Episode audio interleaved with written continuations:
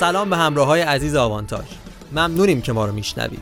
تو این قسمت من علی اشخابادی در کنار شروین دخت ارشد امیر حسین خلیلی و عرفان مرشدی کنار شما هستیم.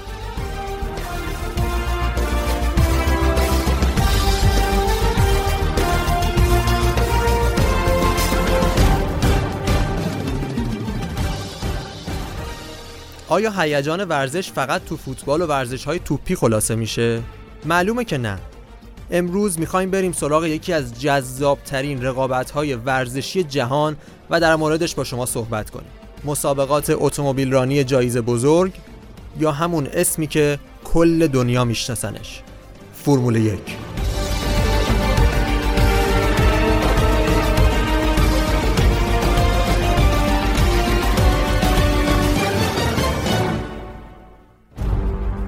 منظور از واژه فرمول مجموعه ای از قوانین و مقررات که همه شرکت کننده ها و خودروها باید ازش تبعیت کنند و فرمول یک به کلاسی از خودروها گفته میشه که تک نفره و به اصطلاح چرخباز هستند. تایرهای خودروهای چرخباز برخلاف خودروهای معمولی به جای اینکه زیر سپر باشند از بدنه جدا و خارج از اون هستند. فرمول یک به این معنیه که این ورزش باید پیشرفته ترین و رقابتی ترین مسابقه بین همه مسابقات قهرمانی فرمول باشه. یک رده پایین تر از این مسابقات فرمول دو رو داریم که اون هم به خودروهای چرخباز تک نفره اختصاص داره و تو سال 2017 به دنبال تغییر نام سری جی پی دو ایجاد شد.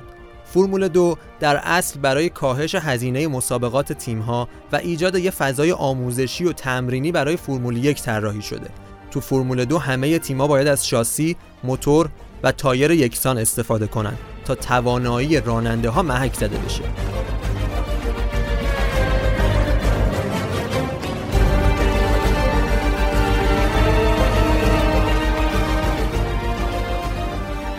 تو پله بعدی یعنی فرمول 3 خودروها از نظر حجم موتور و تعداد سیلندر با خودروهای دو فرمول دیگه فرق می‌کنن اما همچنان تک سرنشین هستند. معمولا راننده های موفق فرمول 3 به فرمول 2 راه پیدا می‌کنن و بعد هم در صورت نشون دادن تواناییشون به فرمول 1 صعود می‌کنن. و در آخر فرمول 4 که برای راننده های جوان ایجاد شده تا بتونن با هزینه و امکانات کم خودشون رو محک بزنن. فدراسیون بین المللی اتومبیل رانی یا به اختصار FIA مسئولیت ساماندهی و نظارت بر تمام گروه های رقابت فرمول رو به عهده داره.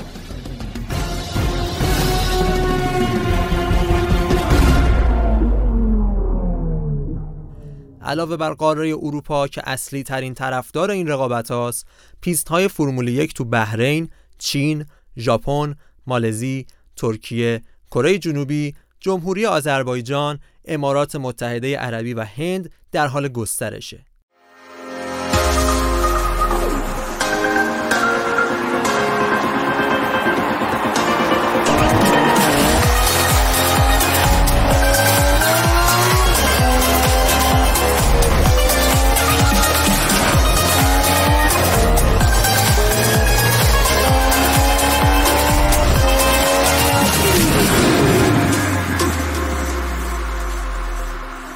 و اما نوع دیگه ای از رویدادهای رقابتی فرمول هم هست به اسم فرمول ای. این مسابقات هم یک کلاس مسابقه اتومبیل رانیه که به جای موتور بنزینی خودروهایی با موتورهای الکتریکی در اون مسابقه میدن. ایده این دو مسابقات تو سال 2011 مطرح شد و برای اولین بار در سال 2014 در پکن پایتخت چین افتتاح شد.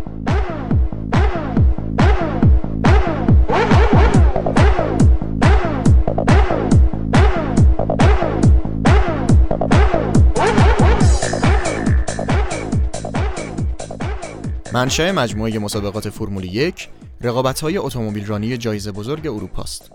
موقعی که فرانسوی ها تو سال 1906 اولین گرند پری یعنی همون جایزه بزرگ رو برگزار کردن فکرش رو هم نمی‌کردن که به یه رویداد رقابتی بزرگ تبدیل بشه. نخستین مسابقه 32 خودرو داشت که تو مسیری به مسافت 104 کیلومتر نزدیک لومان برگزار می‌شد و دو روز طول کشید. خودروی برنده یک رنو تحت هدایت فرانسیز مجارستانی بود که سرعت متوسطش 100 کیلومتر بر ساعت بود. از اون شروع ساده فرمول یک متولد شد و با گذر زمان تو این سالها به یکی از پرطرفدارترین ورزش های دنیا تبدیل شده. خیلی از سازمان های برگزار کننده مسابقات جایزه بزرگ قبل از جنگ جهانی دوم مقررات این تورنمنت جهانی رو تدوین کردند. ولی به دلیل تعلیق مسابقات در طول جنگ جهانی دوم مسابقات قهرمانی رانندگان جهان در سال 1947 میلادی نهایی شد و بالاخره برای اولین بار به طور رسمی تو سال 1950 برگزار شد. در دهه های 1950, 60 و 70 مسابقات قهرمانی کشوری توی آفریقای جنوبی و انگلستان جریان داشت. یک وصل قهرمانی فرمول یک جهان مجموعی از مسابقاته که به جایزه بزرگ مشهوره و معمولا علاوه بر پیست های فرمول یک تو جاده های بسته شهری هم برگزار میشه. سرعت خودروها گاهی تا 350 کیلومتر بر ساعت هم می‌رسه. نتایج تمامی مسابقات جمع بسته میشه تا دو فهرست از قهرمانان فرمول یک جهان مشخص بشه. یکی ردبندی راننده ها و یکی هم فهرست سازندگان. این رقابت ها به صورت زنده از تلویزیون بیش از 200 کشور جهان پخش میشه.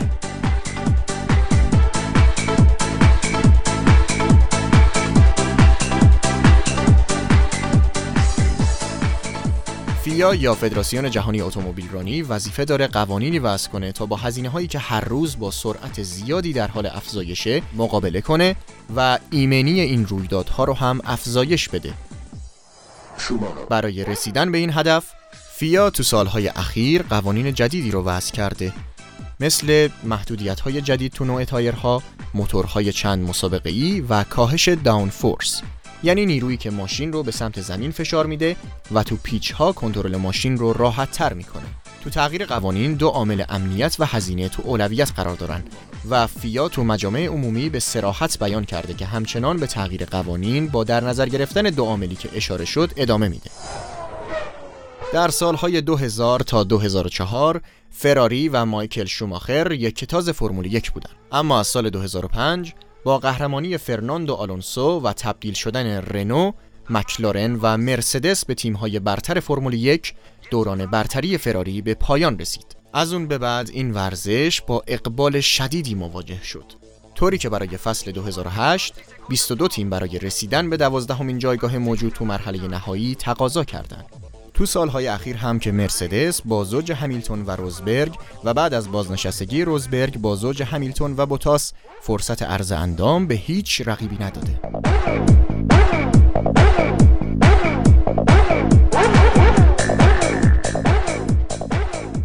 بعضی از رکوردهای فرمول یک. بیشترین قدرت موتور ثبت شده تو مسابقه فرمول یک 1240 اسب بخار برای موتور BMW توربو تو دهه 1980 بوده.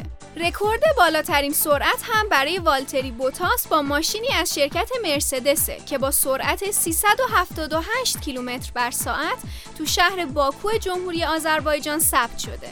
پر افتخارترین رانندگان فرمول یک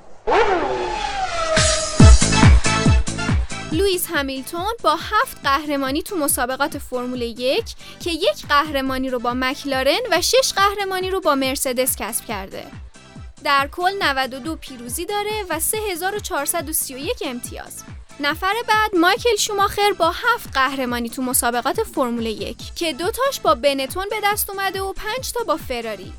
در کل 91 بار پیروز شده و 1566 امتیاز داره. و نفر بعد خوان مانوئل فانخیو که در کل 5 بار قهرمان مسابقات فرمول یک شده. به 24 پیروزی رسیده و 245 امتیاز داره. پر افتخارترین سازندگان ماشین های فرمول یک اینا هستند فراری با 16 قهرمانی، ویلیامز 9، مکلارن 8، لوتوس 7، مرسدس 6 و ردبول با 4 قهرمانی. تو این قسمت می‌خوایم یک مصاحبه از مایکل شوماخر بشنویم که تو سال 2019 انجام داده. برنامه هنرنگار پخش از رادیو ریزموند.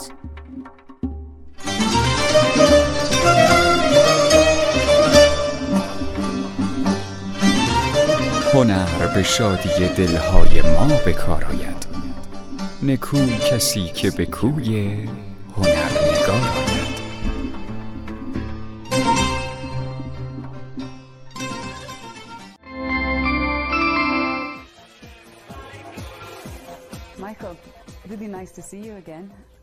اصلا دلت برای فرمول یک تنگ شده؟ اگه بگم نه واقعا درست نیست. اما خب اول از همه باید بگم که من نیازی بهش ندارم و زندگیم همین الانم لذت بخشه. دیگه هم توان و انرژی لازم برای ادامه دادن رو نداشتم. انگار که خالی شده بودم. یه روز گفته بودم که انرژیم دیگه کم شده و فستای بعدش هم کمتر و کمتر شد. چقدر فکر می‌کنی این پیشرفته به کارهایی که تو انجام دادی وابسته بوده؟ خیلی طبیعیه. چیزی که الان داریم می‌بینیم نتیجه کارهاییه که طی این سالها انجام شده. شما باید مثل یک گیربکس فکر کنید باید آدمهای درست رو پیدا کنید و تو جای مناسب کنار هم بذارید و خب این فرایند زمانبریه. اینقدر خوشبین نبودم که تو یک سال بخوام نتیجهش رو ببینم. باید فقط بگم که اونام کارشون رو خوب انجام دادن. فکر می‌کنی اعتباری که شایستگیش رو داشتی بهت دادن؟ برای من فقط این مهمه که داخل تیم اعتبار داشته باشم و افراد درک کنن که من چه کار بزرگی رو انجام دادم و تازه چقدرم توی انجام دادنش خوب بودم هیچ وقت این رو نداشتم که اونا به من و توانایی هم شک داشته باشن نسبت به دستاوردهایی که داشتی احساس خاصی داری؟ الان مثلا یکی مثل سباستیان یا هر کسی بتونه به رکوردهای تو برسه چه حسی پیدا می‌کنی؟ راستش من موقعی که مسابقه می‌دادم توی ذهنم آمار و ارقام رو نمیشمردم. همش به پیامد و نتیجه کارام فکر می‌کردم. به نتیجه خوب. البته بعدا ازشم لذت می بردم اما این دلیل مسابقه دادنم نبود. اگه سباستیان هم بتونه به این دستاورد برسه من خیلی خوشحال میشم. چون اصلا مثل دستاوردهایی که فانخیو داشت و با من متفاوت بود اینم فرق داره. نمیشه پنج تا قهرمانی فانخیو رو با من مقایسه کرد. احساس گناه می‌کنم که این رکورد رو شکستم. البته فکر نمی کنم که رکورد کسی رو شکسته باشم. من فقط رکورد خودم رو ثبت کردم. اونا هم رکوردهای خودشون داشتن. اولین قسمت آوانتاژ با موضوع فرمول یک اینجا به پایان می‌رسه. امیدواریم که لذت برده باشین. تو برنامه های بعدی هم می‌خوایم بیشتر در مورد این مسابقات و جزئیات مختلفش با هم صحبت کنیم. باهامون همراه باشید. دمتون گرم. خدا نگهدار.